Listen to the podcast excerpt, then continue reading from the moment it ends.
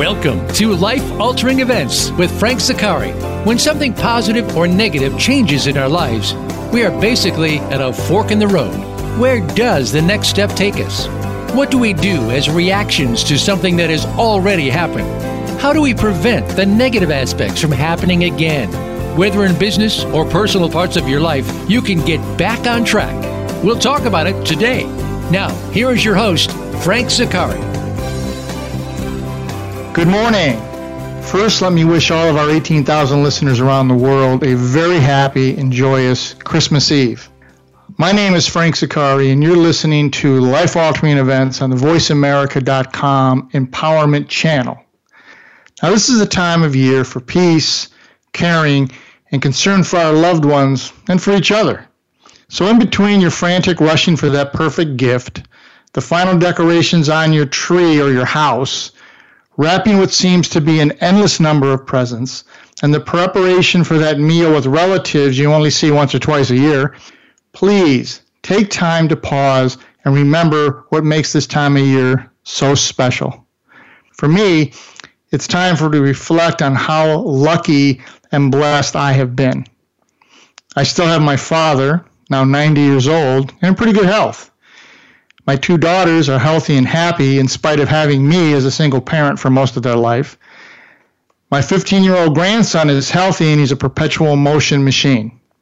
My wife Helen has given me a new and better perspective on life and love these past four years, and her adult son has become the son I never had. My brothers and sisters are all healthy and happy with wonderful families. This radio show is my latest life altering event. I was never in the media world. I never dreamed that I would have a radio show.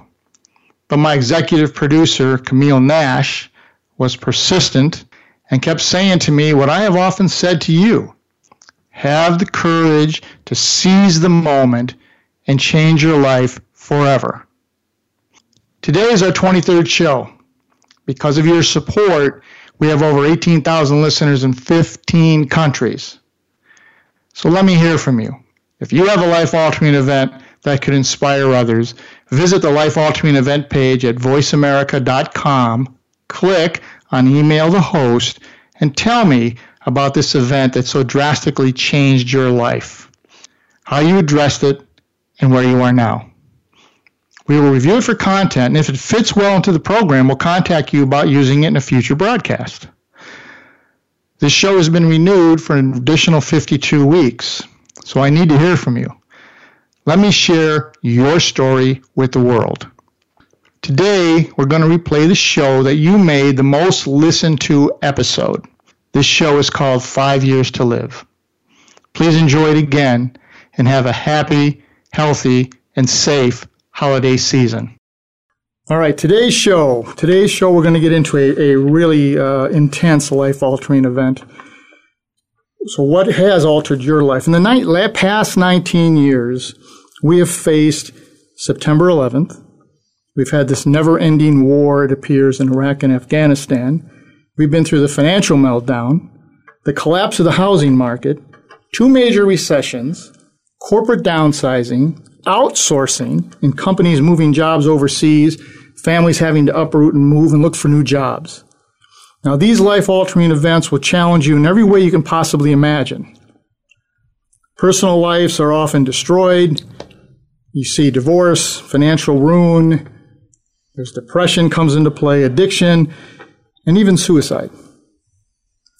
Hopefully, you've all avoided these landmines unscathed, although the odds are you probably have not.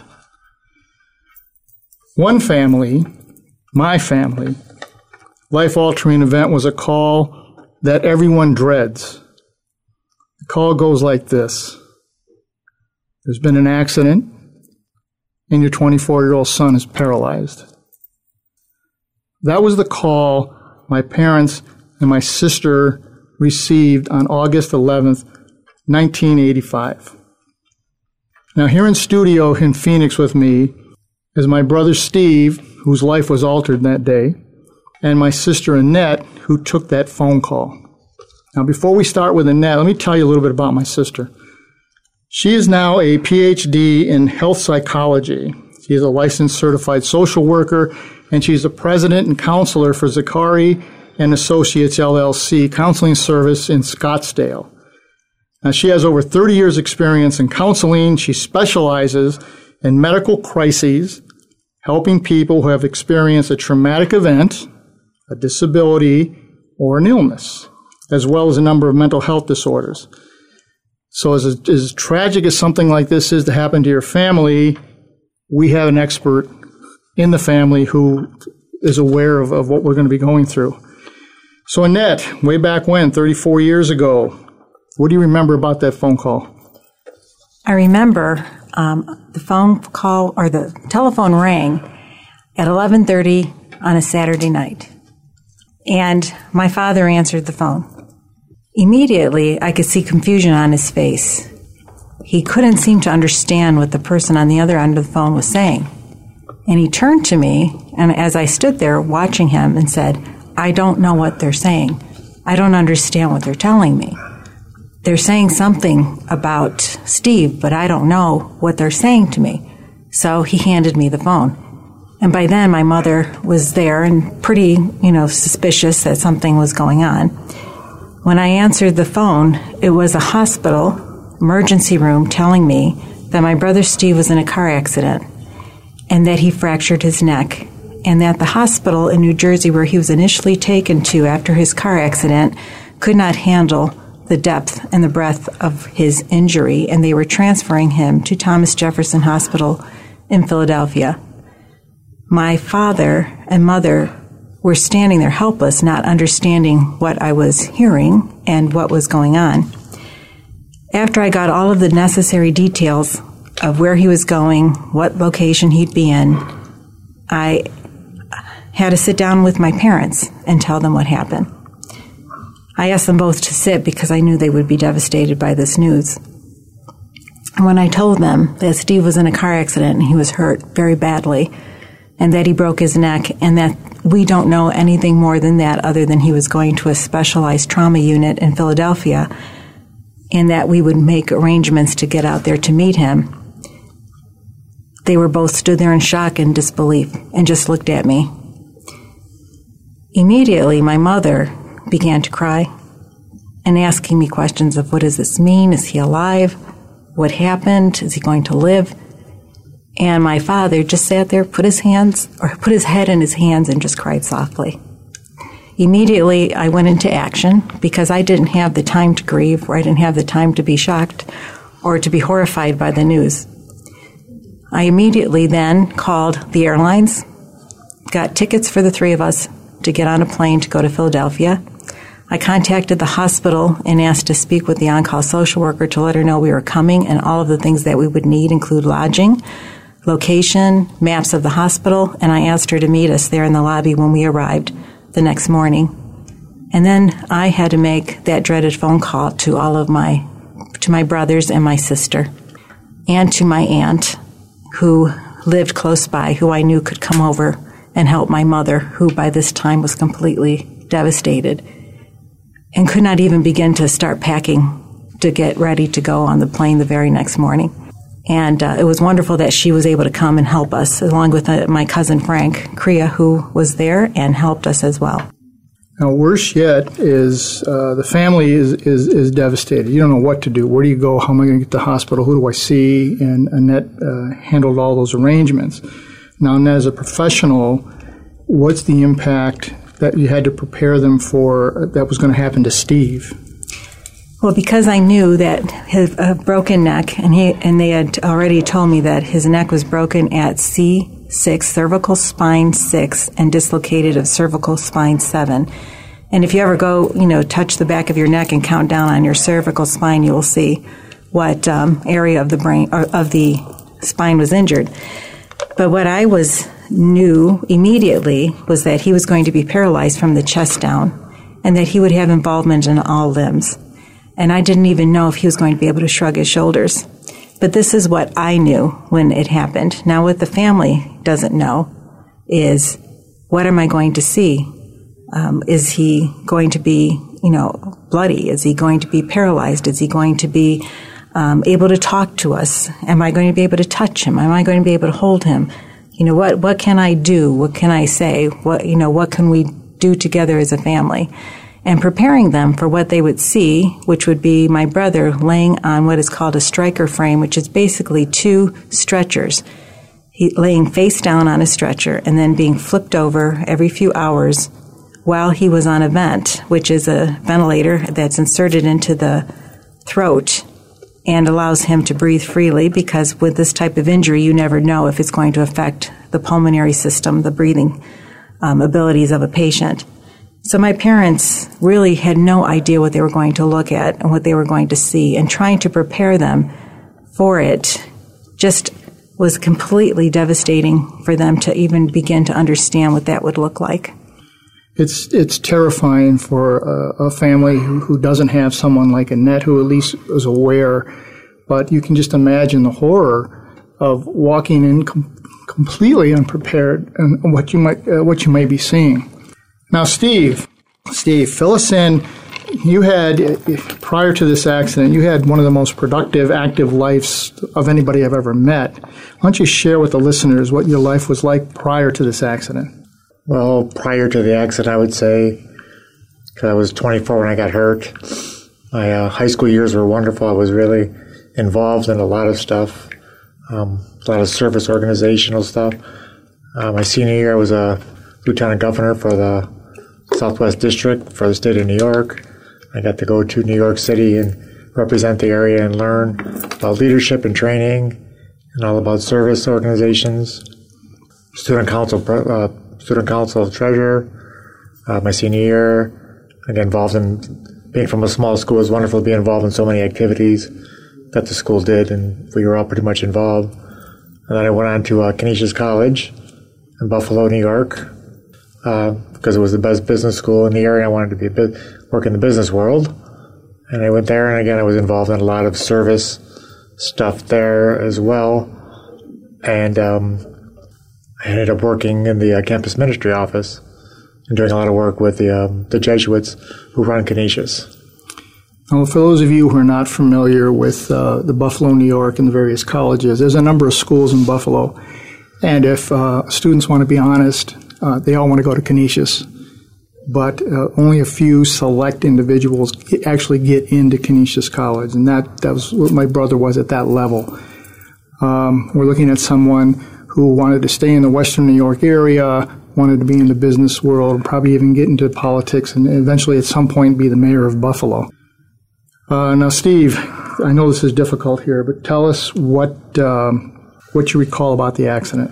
Well, at that point, I got my first job out of college, and I was working for a department store chain called Ames Department Stores, and I was a uh, traveling supervisor.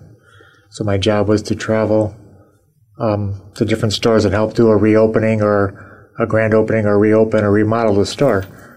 And so uh, on the day of the injury, I was coming from uh, I was being home for the weekend, got to see my girlfriend, and I was driving from Delhi, New York to Delaware to do a remodel. And I um, was on the New Jersey Turnpike and I remember coming up over a hill. It was late, and I hit a car that was parked partially into my lane. And I remember the car was longer on its wheels at this point, and I remember it sliding on its roof and seeing sparks and thinking, I hope this comes up on the wheels it'd be a lot easier to get out. By the time the car finally came to a stop, it seemed like within seconds somebody was there, said, Don't move. I called an ambulance around the way. He turned the car off, said, We'll be, just wait here, don't do anything. They're on their way. That was a terrifying experience. The, uh, the report, which, which, which you probably don't remember, but we all read the report, and when the car hit, it flipped end over end, and then it was hit by another car. So the impact of this uh, of this accident was absolutely devastating. Um, we talked to the paramedics who uh, got Steve out of the car later, and they came to the hospital, and uh, they, they said what your brother cheated death here. Um, you know, God's got a plan here somewhere because very, very few people survive an accident that's this devastating. All right, we are coming up here on a break. So uh, we're going to take a break here. When we're going to come back, we're going to continue this conversation with my brother Steve and my sister Annette Zaccari on this uh, five years to live uh, segment of our program. You're listening to Life Altering Events, and I'm Frank Zaccari on the Voice America Empowerment Network. Contact me at Life Altering Event page at thevoiceamerica.com. Press email the host. You'll get a message directly to me. You can also connect with me on Facebook, LinkedIn, or on my website, uh, www.frankzaccari.com. We'll be right back. Don't go away.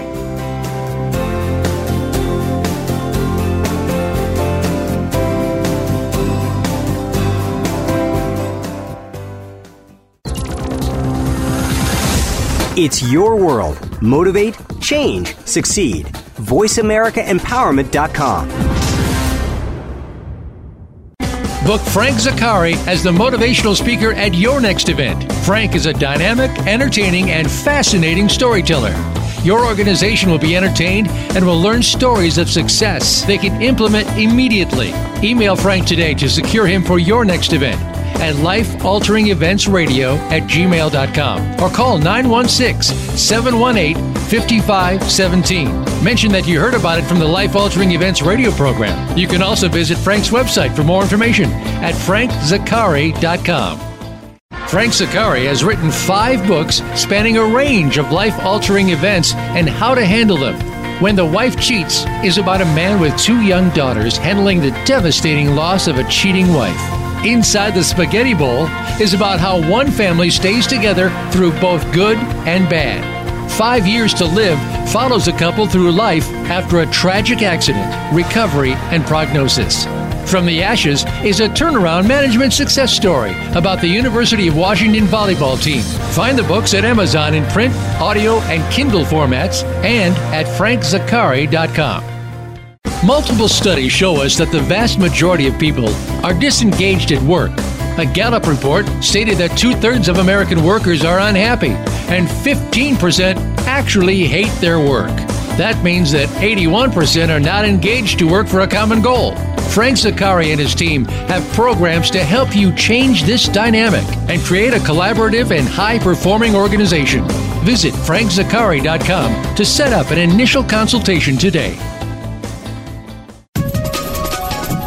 Live up to your fullest potential. This is the Voice America Empowerment Channel.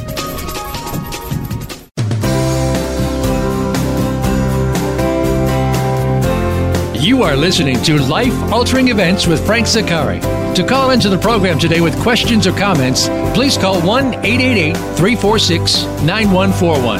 That's 1 888 346 9141. Or you can send an email to lifealteringeventsradio at gmail.com. Now, back to the show.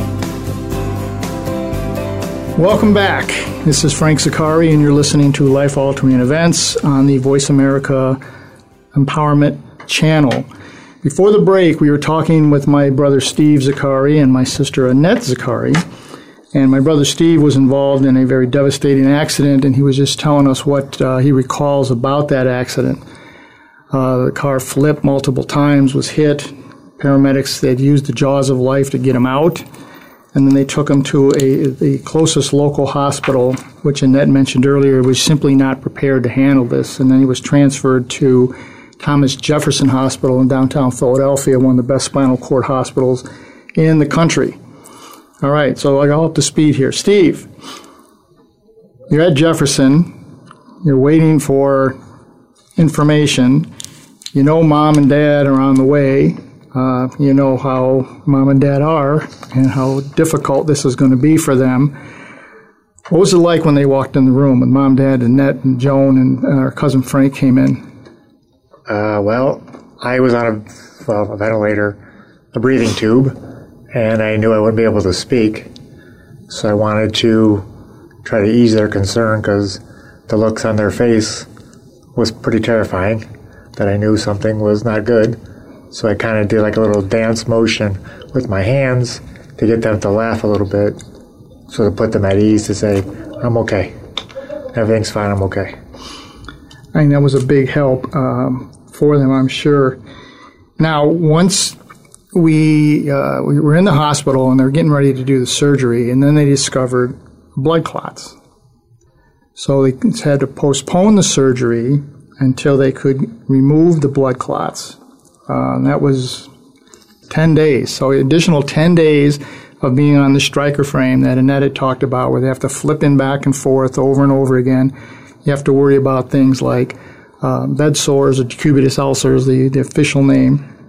But there's nothing to do. Now you have to, there's nothing you can do except wait at this point and let your mind and and your mind runs through the worst possible scenarios. By this time, the rest of the family was in Philadelphia, and we were all prepared for the, for the surgery. Now, after the surgery, which took several hours, the doctor came in, and Annette, he, the, it was she. She spoke to you. What what did she say, and what do you remember about this? What she said to me was that your brother made it through the surgery. It was successful. We were able to fuse his neck.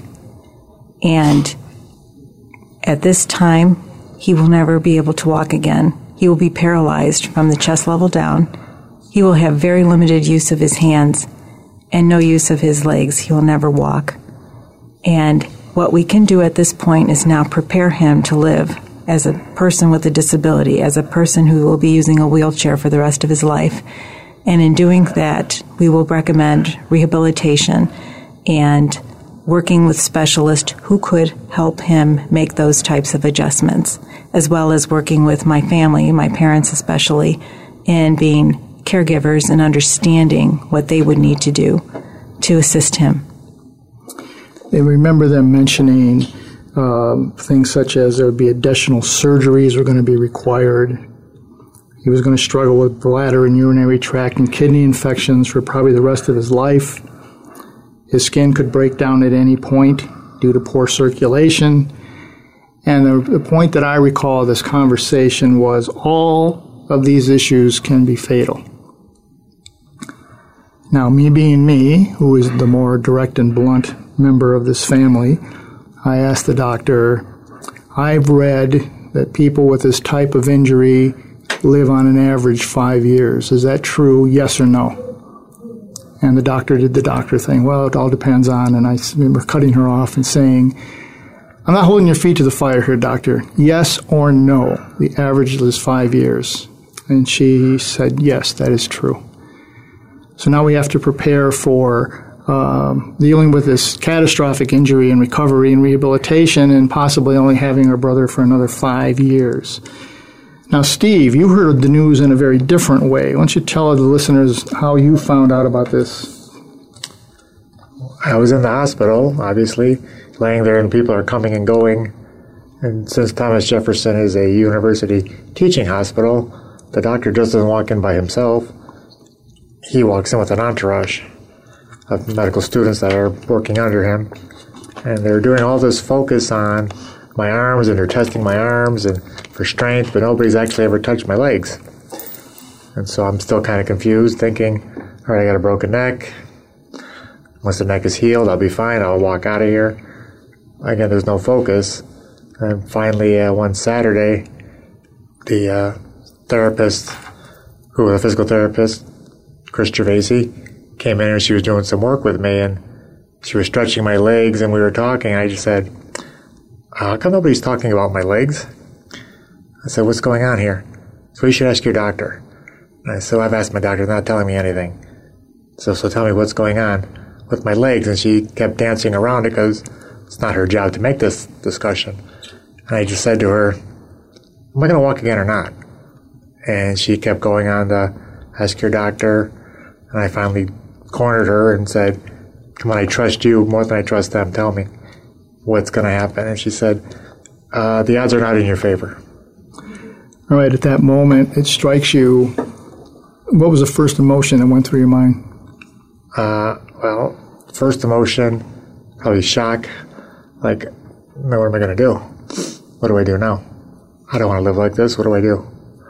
And um, started crying, got very emotional. And so she just says, kept saying, everybody's different. We don't know. Now, at this point, Chris walked out of the room, saw Annette, and it was just a look on her face was all you needed to see. And what did you do?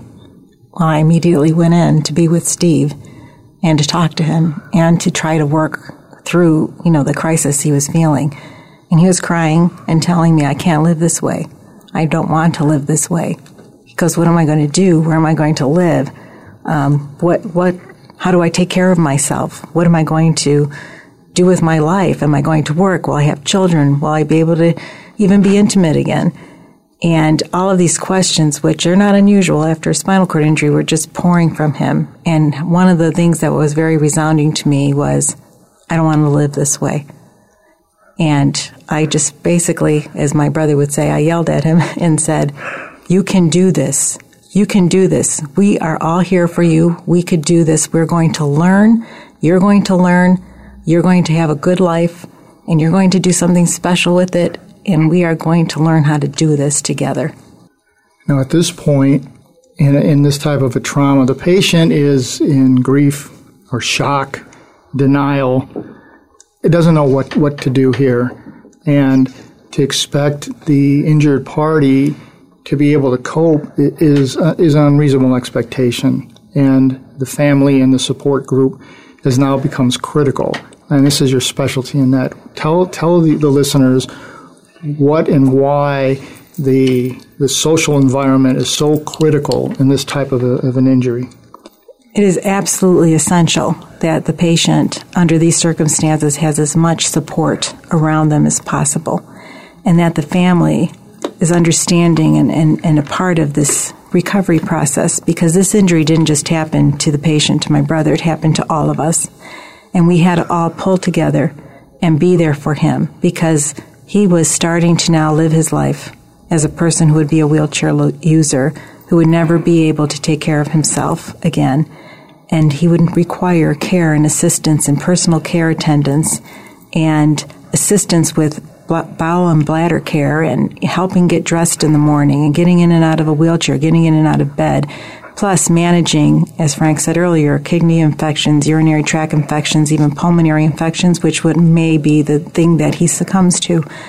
So it was a, it's it's essential that the family get together and rally around. And one of the things that I did was try to get as much support and resources from the support groups that were there at the hospital, the social workers, the counselors, the psychologists who could all be there to help my family understand what Steve was dealing with so that we could be the best way, we could be the best team to be able to then help him through it, through this process and help each other.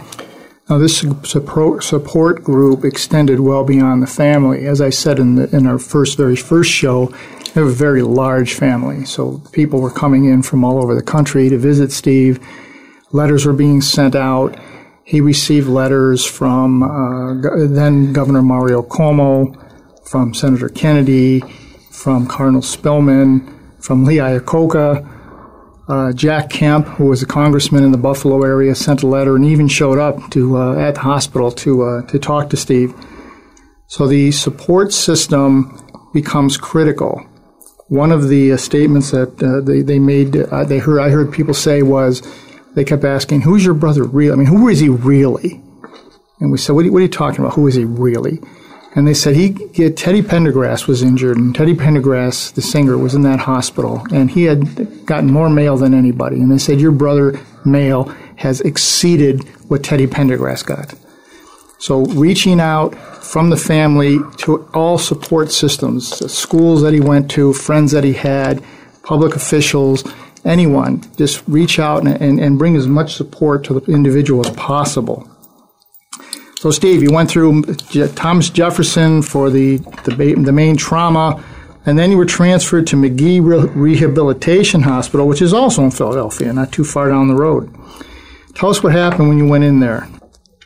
I uh, started my rehab at Magee. Again, they were affiliated with Jefferson, so there was a crossover between doctors working at both facilities, which was incredibly comforting. And then when I got to Magee, uh, I found out that my resident doctor was a guy that was over at Jefferson that I used to joke with a lot and pick on and make fun of. He became my doctor, and he goes, "I told you, should have been nicer to me." So that kind of relieved me a little bit that I'm going into this new environment, cold. And then some of the guys I was in the hospital with had already been moved over from Jefferson to Magee. I got to see them as I was wheeling around, talking to them, and they were able to uh, tell me what was going on, what was going to happen, and I could see it was a little different environment than what it was at Jefferson. And there's a sign as you come in, Magee, that says, the journey starts here.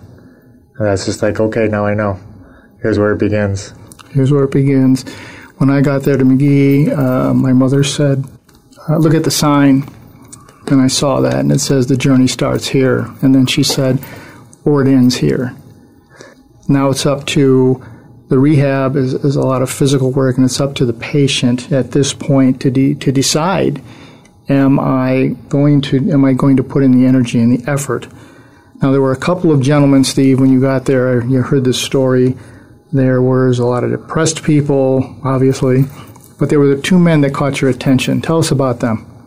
Both of those guys were having a good time in a wheelchair and joking and laughing and talking, and they were kind of like the semi leaders of the pack, I would say, that they kind of kept everybody in a good mood. They would do contests, they would see how long they could tip their chairs and do wheelies.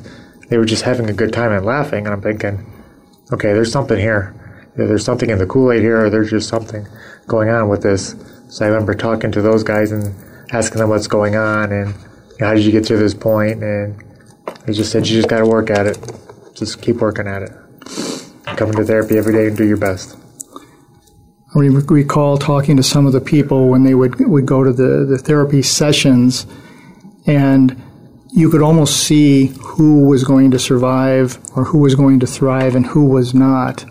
At that point, it became more mental. It was the physical, obviously, but then it was the mental. How did you attack that, Steve? Well, I think uh, denial really does work in your benefit in the beginning because you really don't want to. Like I said, I didn't want to spend my life in a wheelchair, and I thought, I'm going to beat this. I'm going to walk out of here, and you're all wrong, and I'm going to show you. So my motivation was to prove everybody wrong, and being the stubborn person that I am, that was my goal. And I was going to show you you're all wrong. And that's where the, the journey began. I'm like, what do I have to do? Just tell me what I have to do, show me what I have to do, put me on the mats, put me in whatever so make me as independent as possible, and that's going to be my goal. All right, we're coming up on another break here. I don't want to start in on, on what I'm going to ask Annette, so we're going to go to break right now. Um, we're coming up on the short break. Don't leave. We're going to get into the, the continuing of this rehabilitation on this story of this devastating injury to my brother Steve. Now you're listening to the Life Altering Events is the name of the show. My name is Frank Zaccari, and we're on the Voice America Empowerment Network. Again, you can contact me at Life Altering Events page and voiceamerica.com. Press email the host and I'll get your message. Stay with us. This story's going to get better.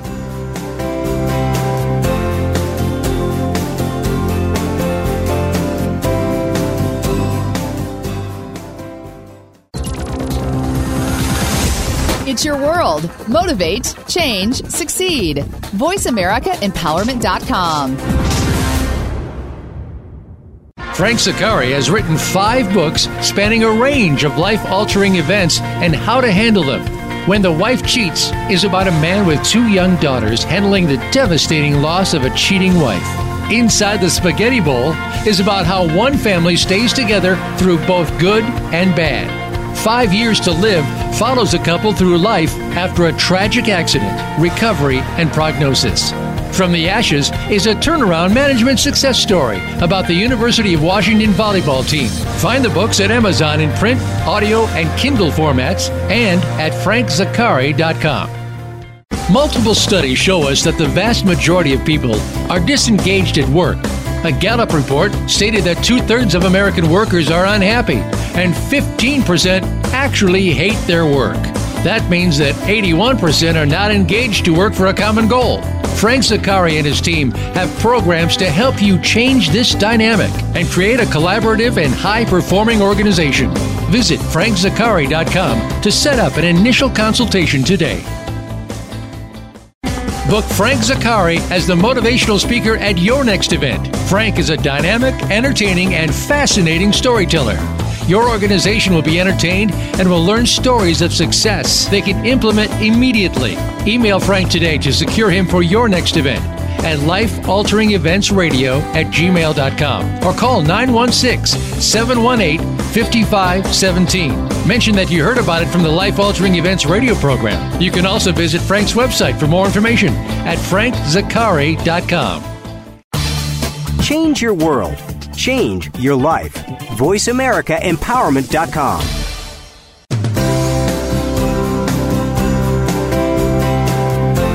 You are listening to Life Altering Events with Frank Zaccari.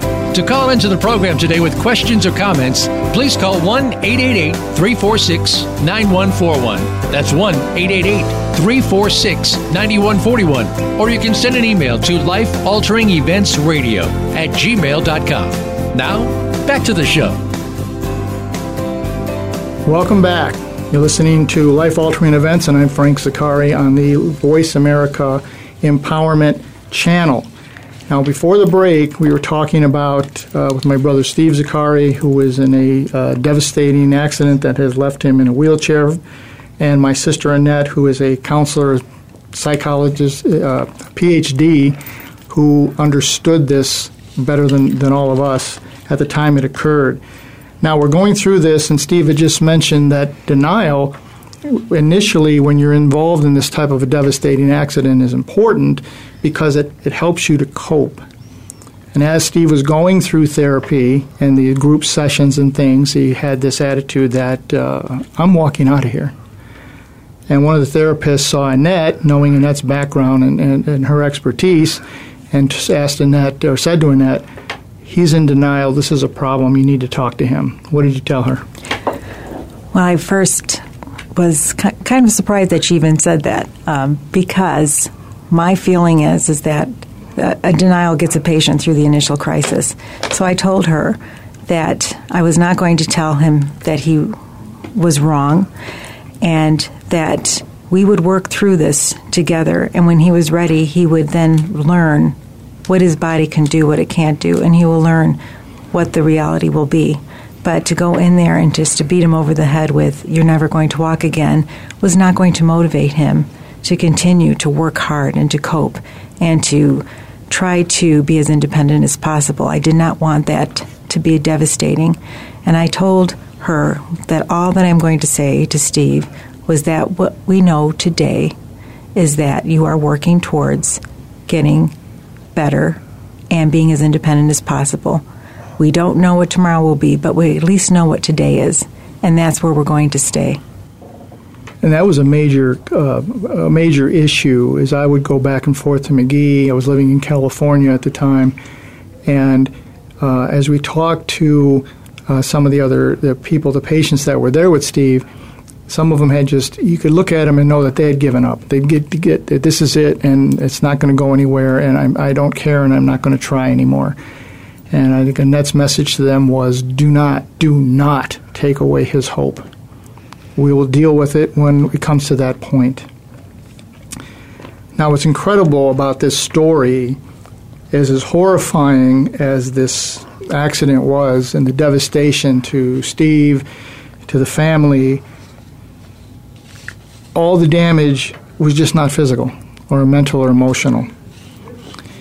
A number of things go along with this. The relationship that he was involved with ended. The young woman stayed for a period of time, but both of them decided that uh, it would be best to, to move on with their life. So throw that on top of everything else. Then, the one that drove me crazy is the constant battles with the insurance companies. Now you have someone who is injured, is going through rehab, he's going to be in a hospital 10 months, 12 months, whatever it was he needs custom wheelchairs. He needs custom in, custom equipment. And you're talking to insurance companies who are saying, we're not going to pay a damn thing until we're ordered to by the court. All right, having worked in the insurance industry, I realized that they were trying to put together the funds that they needed for some kind of injury to this devastating, and they were going to drag it out as long as they could. Now, Steve, you had two court cases, which you won to get what you were entitled to. All right, tell us the story when you had to go uh, to court and, and how that, in, in, in, in, a, in a not custom wheelchair. Tell us what that was like.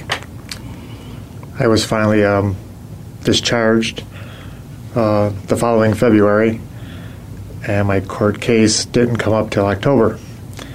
So from the time I was discharged till then, I was using the chair that the hospital let me take home with me, and we were able to find a vendor locally that would let us use a hospital bed, because he knew at some point he'd be paid, so he didn't worry about it. And again, luckily, we have a family, a big family, and our cousin is a pharmacist, and he was able to supply all the medicine I needed because nobody was paying him either. He was willing to wait till the case settled. So finally, in October, my workers' comp case came up, and I had to go to uh, court and sit in front of a judge and get cross-examined by a lawyer about that I really wasn't at work or was I at work. And the case went back and forth. And um, again, I think for me, dealing with the disability was easier than dealing with the insurance companies because at least I knew with the disabilities what was going on. The insurance, I didn't know which way it was going to go, and the fact that they actually drove me to court really bothered me. But I did go and I spoke with the judge, and they ruled in my favor. And finally, at that point, the insurance company uh, came forward and started taking care of everything. Now, put yourself in this being your position. The people that are listening to this, your loved one has been devastatingly injured. He's been told, or we've been told, that he may potentially live five years. One year is wasted fighting with insurance companies. He doesn't have the equipment that he needs. He had a, sustained a rotator cuff tear because he's using a wheel, a push chair instead of a custom power chair. Something has to change in this system. This is wrong, and I hope you never have to experience this in your life or in the life of any of your loved ones. One thing doctors uh, cannot explain or even predict is the power of the human spirit and the strong support system that Annette spoke about earlier. I remember talking to Steve. Um, he used an expletive we won't use on the air here. And they said, Well, what do you think? And he said what they could do with themselves, and uh, basically they could reproduce themselves. I'm going to live 50 years after this accident. Now, Steve, I remember having several conversations with you, and you were determined. You're simply not going to let this circumstance dictate your life. Now, since tell the listeners some of the challenges that you, you've gone through trying to balance medication, Western medicine, as you call it, and holistic treatment or Eastern medicine.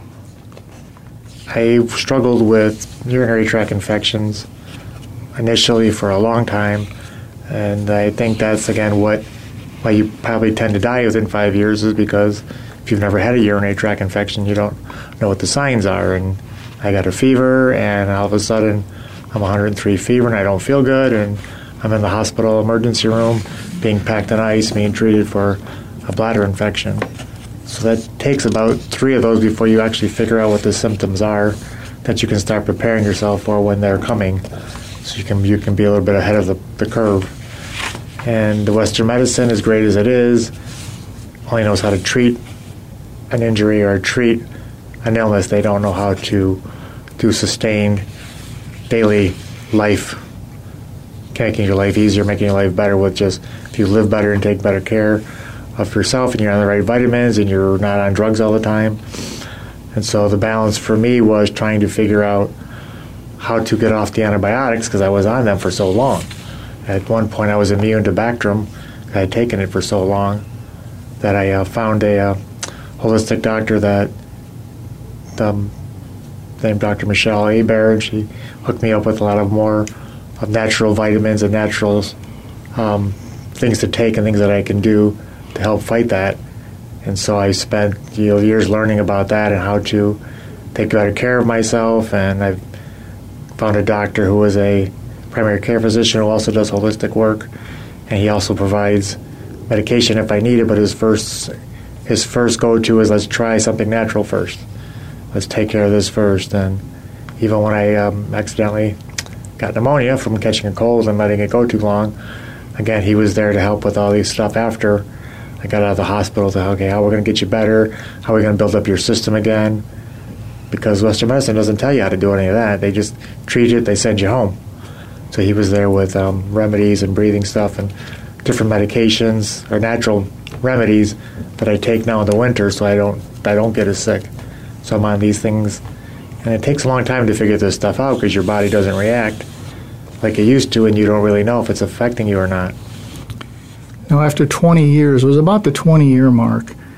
Um, insurance company and uh, people representatives from Craig Rehabilitation Hospital in Denver came to see you, and uh, Annette was there. Annette tell us that story when the, the people came and what they were trying to do. Well, it's an evaluation that the insurance company typically does after a length of time uh, following a spinal cord injury. But basically, what they were trying to do is determine how much longer Steve was going to live and how much more that they needed to pay out. And uh, it was not as obvious to everyone, but it was pretty obvious to me that they were looking at exactly what kind of care he needs and um, what kind of illnesses he's had and asking the doctors to determine how much longer do you think that we're going to have to pay to keep this person alive. And that is, is annoying beyond belief. So you and Steve, um, they went. You went to Craig Rehabilitation Hospital. You met with a series of doctors who came back with an overall treatment program for people like this. Share that with with the uh, listeners, in It It was a, actually Craig Hospital is one of the best hospitals in the country for people with spinal cord injuries, but they really came back with a treatment plan that um, I think that we pretty much instituted uh, already, but they gave us additional information and additional po- processes to keep Steve healthy and strong, and they basically said this insurance company is going to be paying for a very long time because we know how to take care of Steve, and we know that you are doing the best you can, Steve, in taking care of yourself, and your family has been absolutely um, there with you 100%, and will also be able to learn how to make sure that you are taken care of for the rest of your very long life. The report came out, the doctors got it published, and we turned to the insurance companies and said, Are you going to pay for the social interaction, for the holistic interaction, for all the, and they wouldn't answer the question, which kind of gives you what their answer is. Again, not a good situation. Now, going forward, Steve is, as he mentioned, he said he's a fairly stubborn individual, as I think we all are in this family. And um, tell us some of the things you've done since getting out, getting a master's degree, and other things that you've already accomplished and I had time to kill. I'm thinking at this point because I don't know what's going to go on. So I went back and got a master's at a university or State University College, Buffalo State, and um, Student Personnel Administration. That was a wonderful thing that kept me busy in those early years when I was trying to adjust and gave me something to focus on uh, to keep me um, active and get me involved and got me out in the world. I was commuting back and forth to the hospital or to the college, and I got to know a lot of people at the college, and I got to be out in the environment and see what the world was going to be like, being in a wheelchair, and realizing living in Buffalo in a wheelchair was probably not the best idea because of the massive amounts of snow. So in uh, 1990, I moved to Phoenix because Annette was already here, and I uh, started getting involved in, in activities here. I started teaching at the local church in the confirmation program with teenagers, which was also wonderful to be out and exposed to young people and to show them that life is okay when things are tough. I also um, got involved with uh, my uh, city councilwoman, helped on her election. She appointed me to a couple of boards and commissions, which was, again, to get me out in the environment and put me in situations where I was the only person in a wheelchair and I wanted to represent people in wheelchairs as well. So that was a wonderful opportunity to get to know more people. I um, also got involved at a different church later on, and I teach in the RCIA program for people who want to become Catholics, and I work with adults going into that. I've been doing that for 20 years now. And also, I found a job working for Bill Scott with Abilities Unlimited. He uh, started a business on helping people, helping businesses make their businesses accessible. And so I worked with him for several years. We are uh, getting close to uh, running out of time here. Uh, ladies and gentlemen, uh, if you if you like what you've heard here and you want to hear more, email me and we'll set up another time for Steve and Annette to come back. If you want to read more about this in, in more detail than we've gone over today, we wrote a book on this story. It's called Five Years to Live, and you can get it on Amazon.com or you can go to my website, frankzaccari.com, and that will bring you the link to Amazon. Now, ladies and gentlemen, I pray to God that none of you or your loved ones are ever going to be faced with this type of a life altering event. But there's no guarantees in life. Sometimes things will feel overwhelming, as you heard today, but they're not. Do not be a spectator in your life. Now, we're almost out of time. I want to thank my brother and sister for coming here and sharing this incredible story. No matter what life throws at you, look up, get up, and never ever give up. Pick up the pieces and start moving forward. If you'd like more information, as I mentioned, send me an email and we'll get you more information about this. Join me next week when we talk about another life altering event. You remember you can listen to this uh, this episode by going to my website, frankzaccari.com, selecting media, and scroll down. Thank you again. Let me leave you with this. In, no one's in this alone. The key to walking on water is to know where the rocks are. Thank you. See you next week.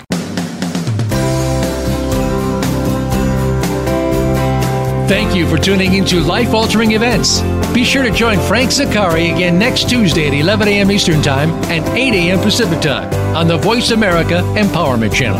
Have a life changing week. The Good Kind.